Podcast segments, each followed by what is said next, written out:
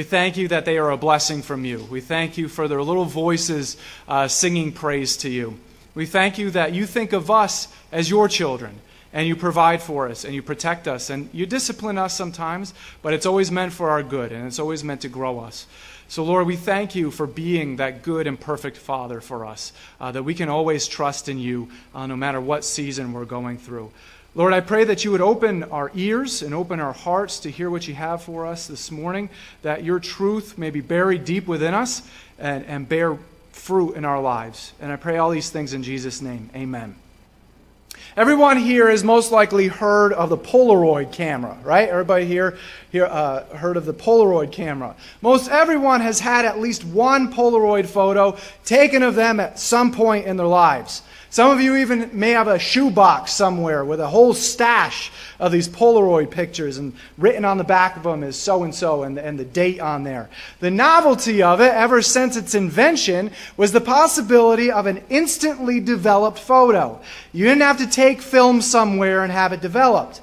I recently got a kick out of a new attachment you can buy. I saw it in the store and attach it to your smartphone where you can instantly print out diff- uh, the different pictures you take with your phone. Take a picture with your phone, and then this new attachment uh, prints out a Polaroid version of it for you. Even with smartphones, there's still this excitement of having a print of a picture pretty much instantaneously. When we visit some place or celebrate a momentous occasion, we try to take as many pictures as we can. Why? Because we know our brains can only hold so much, and eventually they'll get filled to overflowing with multiple responsibilities and tasks, and what we need to buy at the grocery store, and what time we need to be somewhere. And looking at those pictures can bring back memories we had thought we had forgotten all about.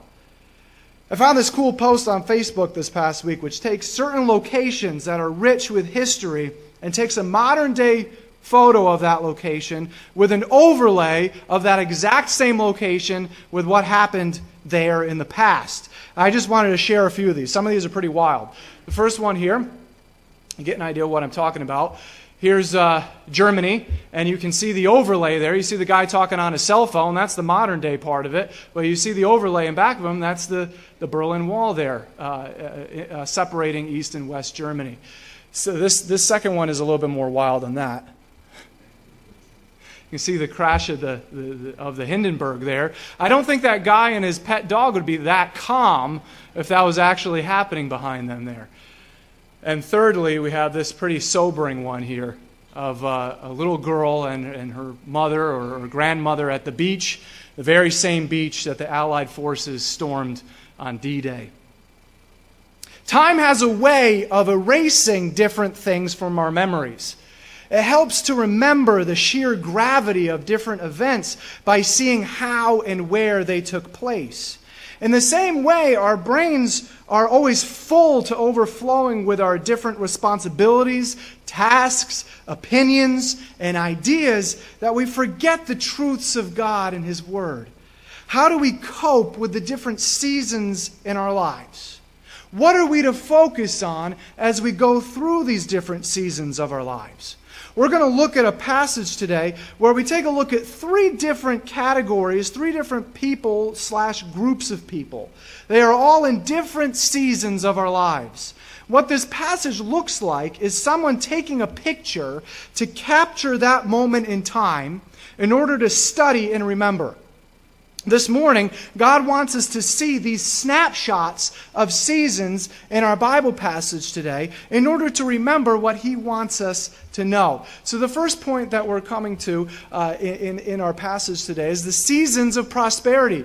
Seasons of having prosperity and seasons of lacking prosperity. Seasons of prosperity can occur at any point in, of your life, especially in lives today. You can start out in prosperity and then lose everything. You can start with nothing and then all of a sudden find, find yourself in a prosperous position. You can start with nothing, have prosperity, and then lose it, or you can start out with prosperity, live with prosperity, and die with prosperity, or you can start with nothing, continue with nothing, and die with nothing. That last one's probably the most familiar. But in all these seasons of prosperity or lack thereof, God still wants us to grow. Over this past week, our, our VBSers learned all, all about this man named Joseph in the biblical book of Genesis, the very first book of the Bible. All his ups and downs, and all that he had learned about himself and about God through it all. Our passage this morning picks up at the very end of the story. This is where we're coming at, at the very end of the story. So we'll be reviewing events that have already taken place to see how they connect to what happens at the end. So if you brought your Bible with you, we're in Genesis chapter 47, and we're going to be in verse 1. If you didn't bring one with you, that's perfectly fine. Oh, he didn't tell you you had to. There should be one located in the pew in front of you. Uh, it's the first book of the Bible, so if you start at the beginning and keep flipping, you'll get there. We're in Genesis chapter 47, and we're in verse 1, and I want everybody to see this. Verse 1, we read Then Joseph went in and told Pharaoh and said, my, fa- my father and my brothers and their flocks and their herds and all that they have have come out of the land of Canaan, and behold, they are in the land of Goshen. Now, at first glance, this doesn't seem like much other than Joseph telling Pharaoh what's going on. But if we, have, if we view this experience in light of Joseph's whole life, which we're going to see, we begin to see the bigger picture of what he's saying here. Joseph started out with, more or less, a prosperous life. He had everything handed to him on a silver platter. He had the life that all of us would want. He was his father's favorite son out of 11 other sons and was marked as such by a coat of many colors or a tunic, it was a, a long sleeved jacket for a fit for royalty that his father Jacob had made especially for him. Joseph enjoyed a childhood of favoritism and very little work. In fact, he was sent out to another region by his and his brother's father in order for him to go check up on them. What this means is that where wasn't he at the time? He wasn't with them working the same exact job they were doing in the first place, when he very well could have when he, at age 17 and probably in the best shape of his life. To support this observation, the coat that was especially made for him was noted by its long sleeves.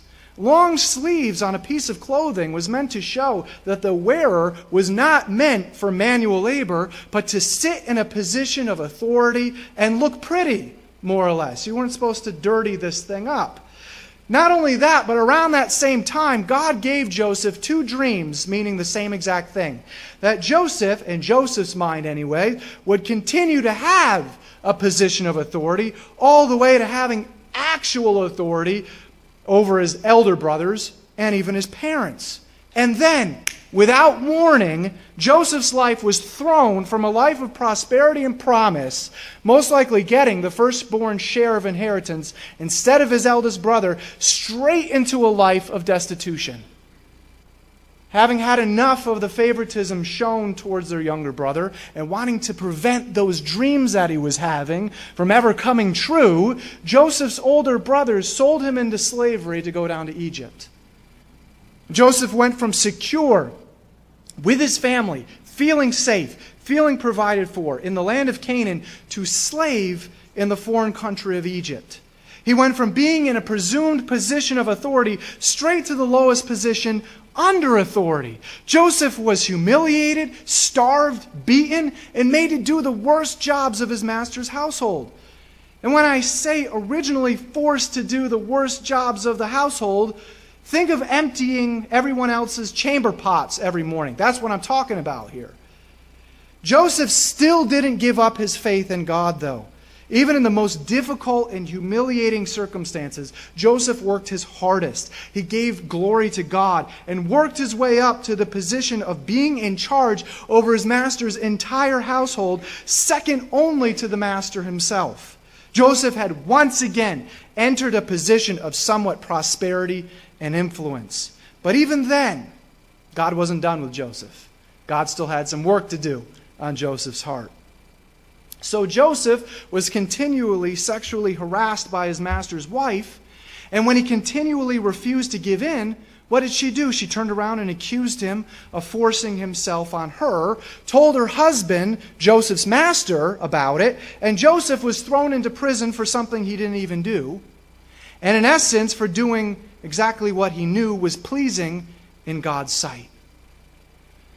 So Joseph was once again thrown from prosperity to destitution. And now had lost his freedom to even enjoy some fresh air.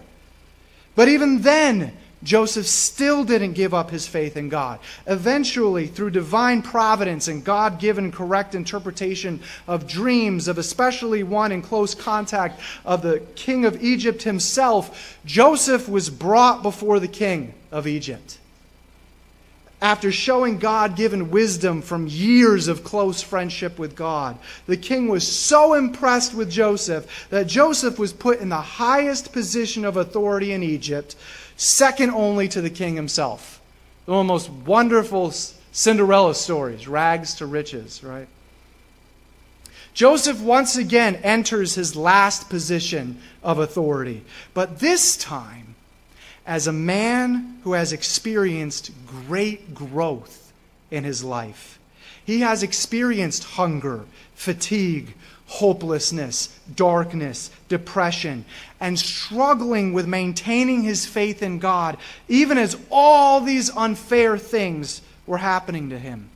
Joseph has learned what it means to be humble. He isn't just paying lip service to it. He knows what it means to be humble. He has experienced God's grace and provision, even in the most hopeless of circumstances. He has experienced God's faithful love, even in the most unkind and humiliating situations. His faith has grown exponentially over these years. Joseph now has the humility, wisdom, and faith to handle a position of authority, a great position at that. See, if Joseph had merely remained where he was in his thinking when he was a boy, authority would have gone straight where? Straight to his head, right? He wouldn't have been able to fit through those doors. His head would have been so big. Which merely Indeed, the prospect of it already had gone to his head when he was a boy. And Joseph probably would have been one in authority who merely did as he pleased, did whatever he wanted, without respect for anyone else, essentially ruining his and many other people's lives. But now, Joseph has definitely learned respect and humility and he's learned it through the most difficult of circumstances. So when he's presented with this new situation that we just read in verse 1 of chapter 47, he still knows the proper way to act. And what position am I talking about? Here are Joseph's brothers and Joseph through God's grace and forgiveness. And Joseph wants to do the very best for them. A famine back in their home country forced Joseph's brothers and father to be dramatically reunited with Joseph. Because of Joseph's extreme heart transformation, Joseph not only forgives his brothers, which in and of itself is a miracle, but now that he, in his position of power in Egypt, he wants to give his brothers a good chunk of land just outside of Egypt proper. In his humanity, Joseph, no doubt, just wants to hand over this land to, uh, uh, of Goshen to his brothers because, after all, he's the governor of Egypt and he could probably do whatever he wanted. He had, after all, saved the king of Egypt from almost certain assassination by his own people due to the, uh, a terrible famine. So Joseph could very well have given the land of Goshen over to his brothers and said, Deal with it to the king. But Joseph knew ultimately from whom his position of authority came from, and so wanted to live his life in accordance with being the best representative of God that he could. And he therefore shows that respect to the king of the universe by showing it to the king of Egypt. Joseph shows that respect by going through the proper channels and doing things the way that Egyptian government had set them up. The first way of doing this was to approach Pharaoh, the king of Egypt, to let him know that his brothers were in the land and presenting them to Pharaoh to make their request to live in the land of Goshen. That's what happens in verses 2 through 4. We read, He took five men from among his brothers and presented them to Pharaoh. Then Pharaoh said to his brothers, What is your occupation? So they said to Pharaoh, Your servants are shepherds, both we and our fathers. They said to Pharaoh, We have come to sojourn in the land, only be here temporarily. For there is no pasture for your servants' flocks, for the famine is severe in the land of Canaan. Now, therefore, please let your servants live in the land of Goshen. So, what can we take from this snapshot of a season of prosperity? If you are in a season of prosperity, don't forget who ultimately gave you that season, who ultimately gave you that season of prosperity. Don't let that prosper- prosperity all go to your head. Always remember that your life as a representative of Christ is the most important position you can have, no matter what your earthly position is. We often use this verse in connection to doing a job, especially a job that is humiliating. And we read in Colossians chapter 3 work willingly at whatever you do. Whatever you do. Doesn't matter how humiliating or difficult it is. Why? As though you were working for the Lord rather for, than any human boss. Remember that the Lord doesn't matter how your boss treats you. Remember that the Lord will give you an inheritance as your reward. And that the master you really are serving isn't that human boss. The master you're really serving is Christ Himself. And so we work at whatever position God has given to us as though we are serving God Himself. Whatever you're doing, whether it's a job just to make ends meet, or it's a job that affords you some prosperity, never forget who you're really working for and who has given you that position. As with everything, even in a position of prosperity, seek the kingdom of God above all else. Fatter check, more, more luxury, and live righteously, and He will give you everything you need. May not be everything you want, but He'll give you everything that you need. So we talked about the season of prosperity, lack of prosperity. Secondly, we're going to talk about uh, seasons of transition in our lives. Now we go from a snapshot of someone in a season of authority and prosperity, and we go to a group of people in a life transition. Joseph's brothers have gone through a major spiritual transition and now are facing a physical life transition. They have gone from ruthless warriors and captors and sellers of slaves, even from their own family, to humble, father respecting, loyally loving brothers. If you remember, if you've read through the book of Genesis, and if you haven't, that's fine. You can find all of this in the book of Genesis. Earlier on, this group of brothers that Joseph wants to give this land to, these are the very same men who sought revenge for the prince of a city named Shechem, forcing himself on their only sister Dinah, by then deceiving and attacking that city, killing all the city's men, and capturing its women and children. These were cold hearted men. Some of the brothers married some of the women but their hearts were so evil that we can surmise that they most likely sold the rest of the women and children as slaves to other people groups. These guys were evil dudes. They were an abomination to the rest of the ancient world and a huge embarrassment to their father.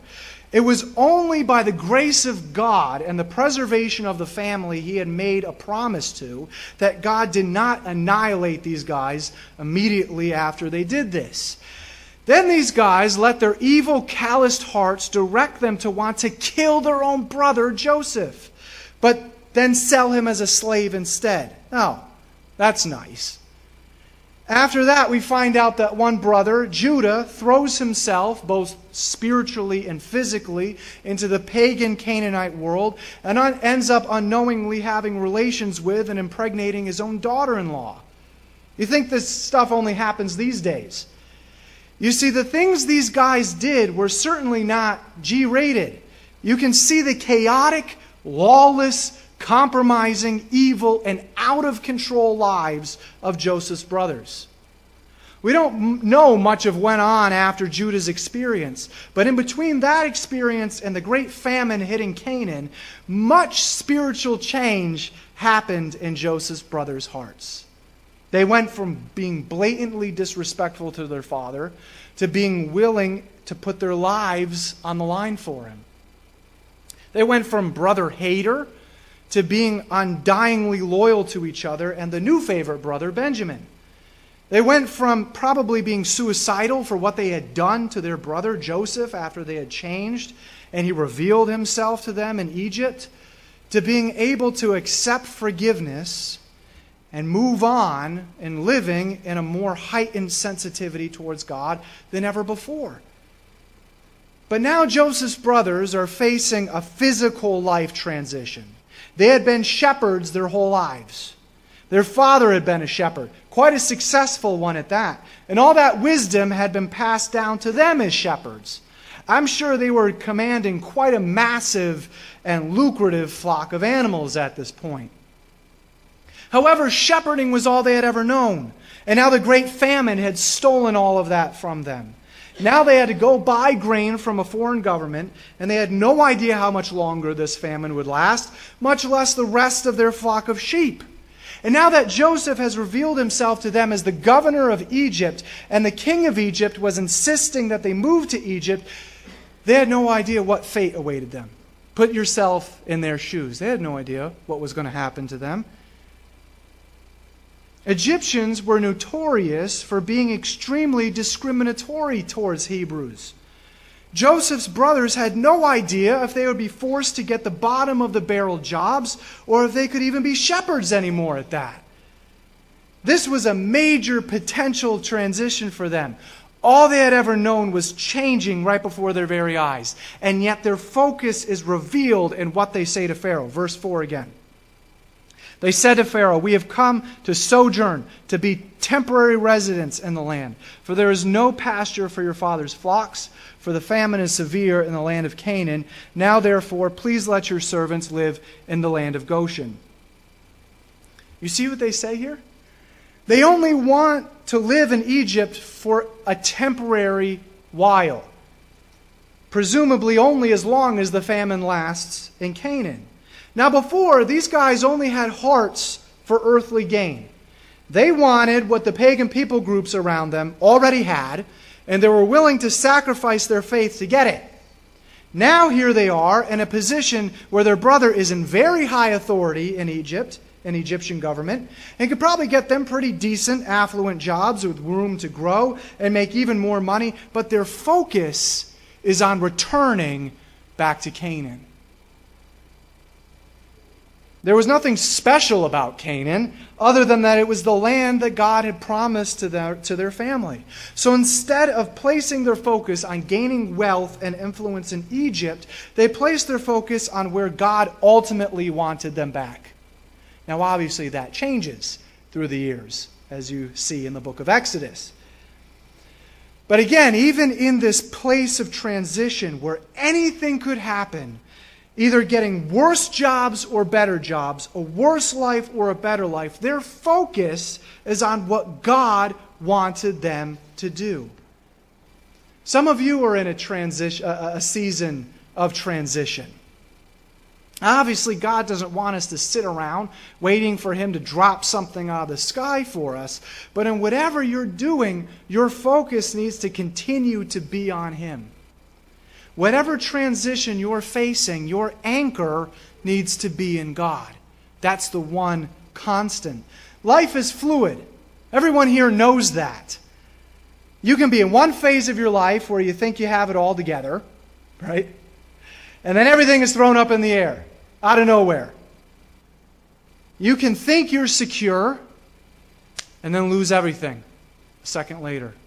You think you can count on something or someone and suddenly that person or entity isn't there anymore.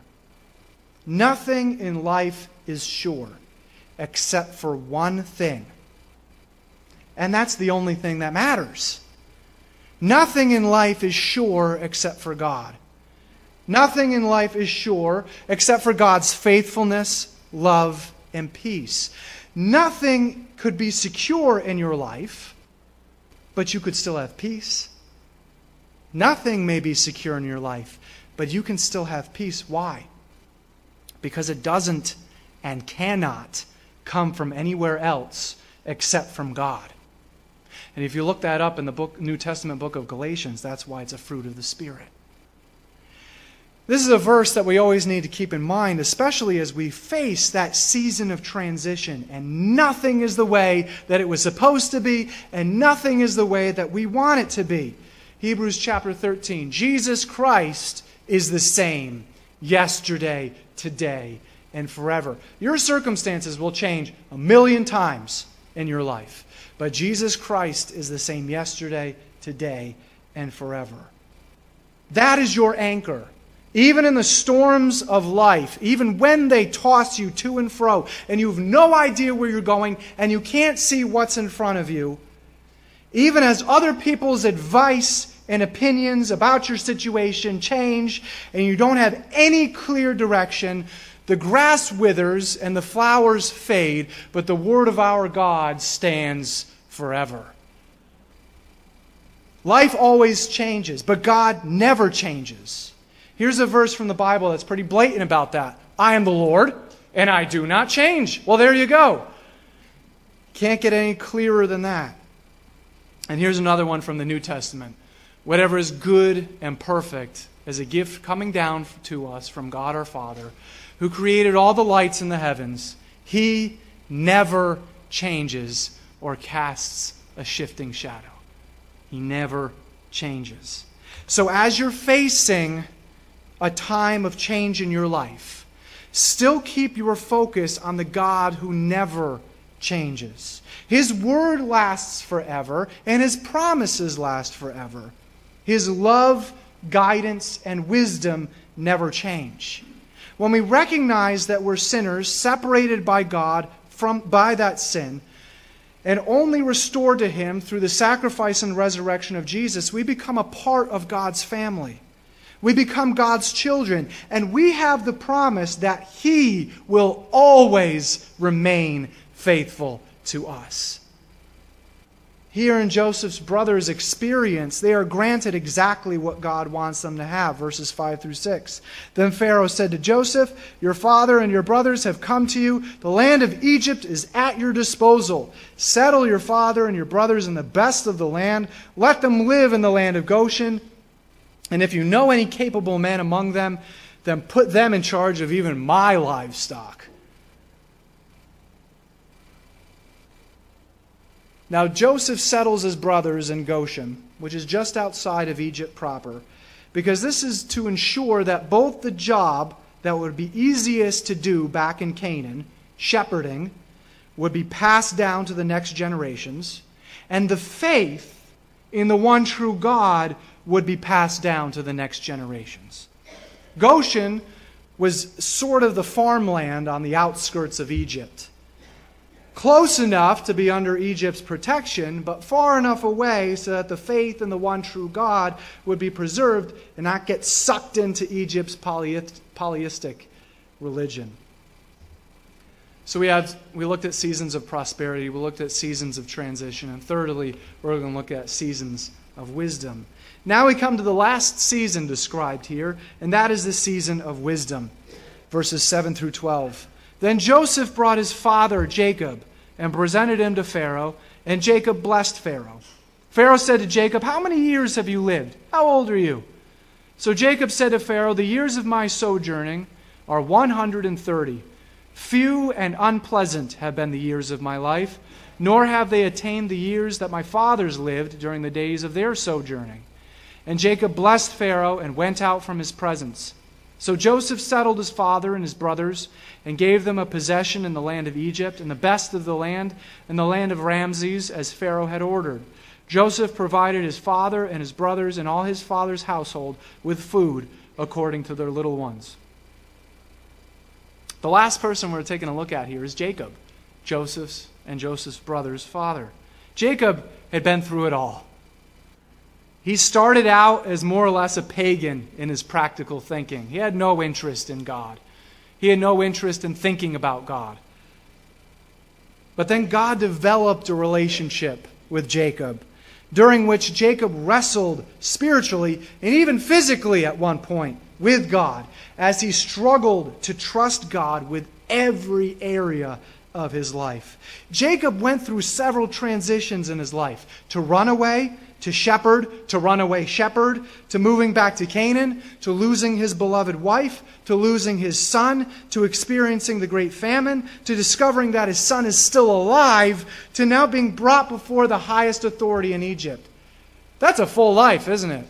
That's a lot to go through. Jacob had dealt with his fair share of parental distress. Those of you here with grown children or children that are going through uh, those fun teenage years, you think you're alone in your thinking as you think back on, on your kids being raised. Jacob had his fair share of parental distress. Jacob had to deal with feeling like a failure as a parent. He had to deal with that. He had to deal with seeing what his sons had become when they deceived and attacked an entire city. They were cold blooded murderers with no remorse in their hearts, even when Jacob confronted them about what they had done. I don't care. We did what we needed to do.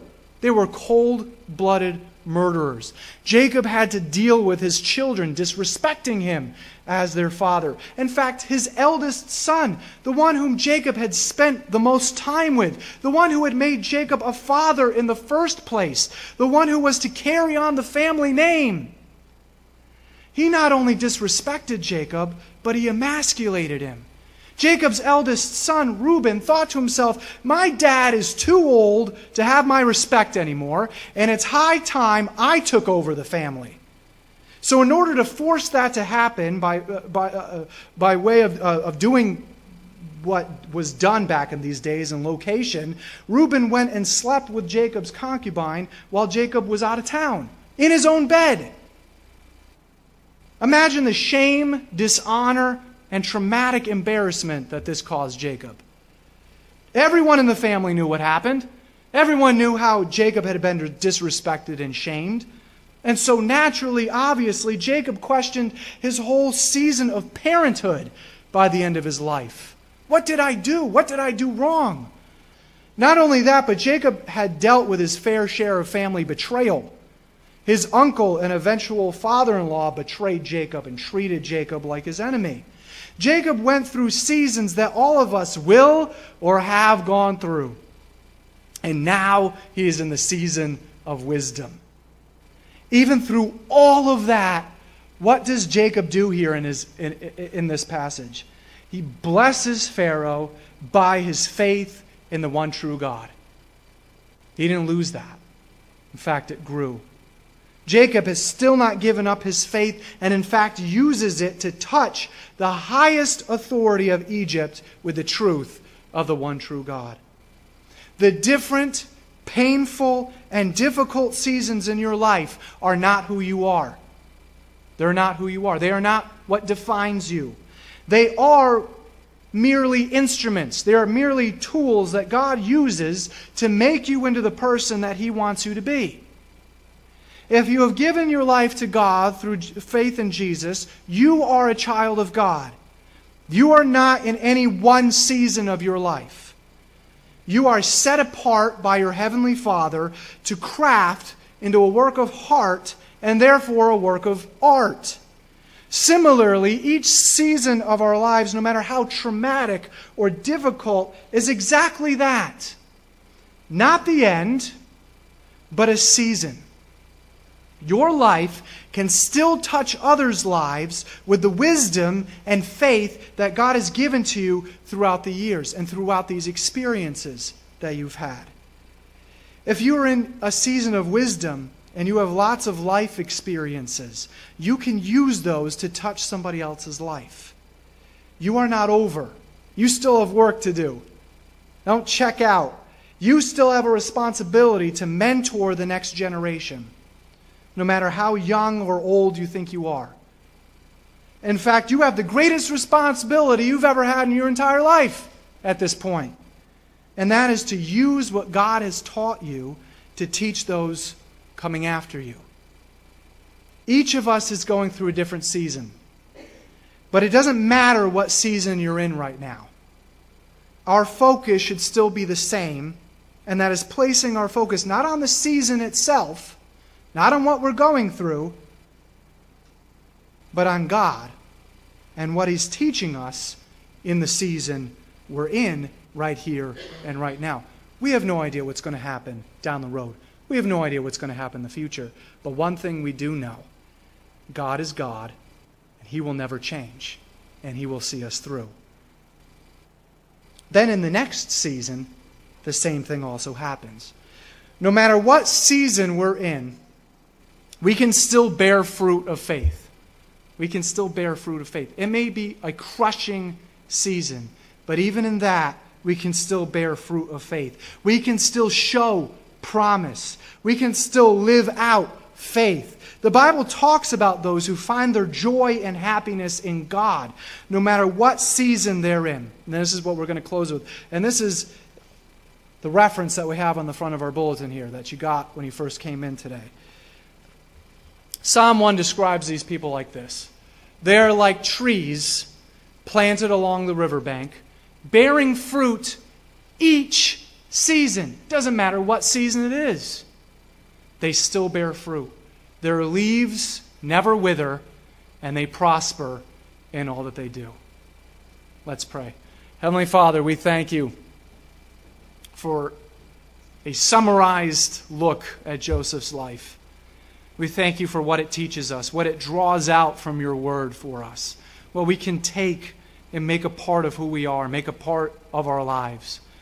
Lord, I pray that we wouldn't just walk out these doors today and completely forget about everything we just talked about.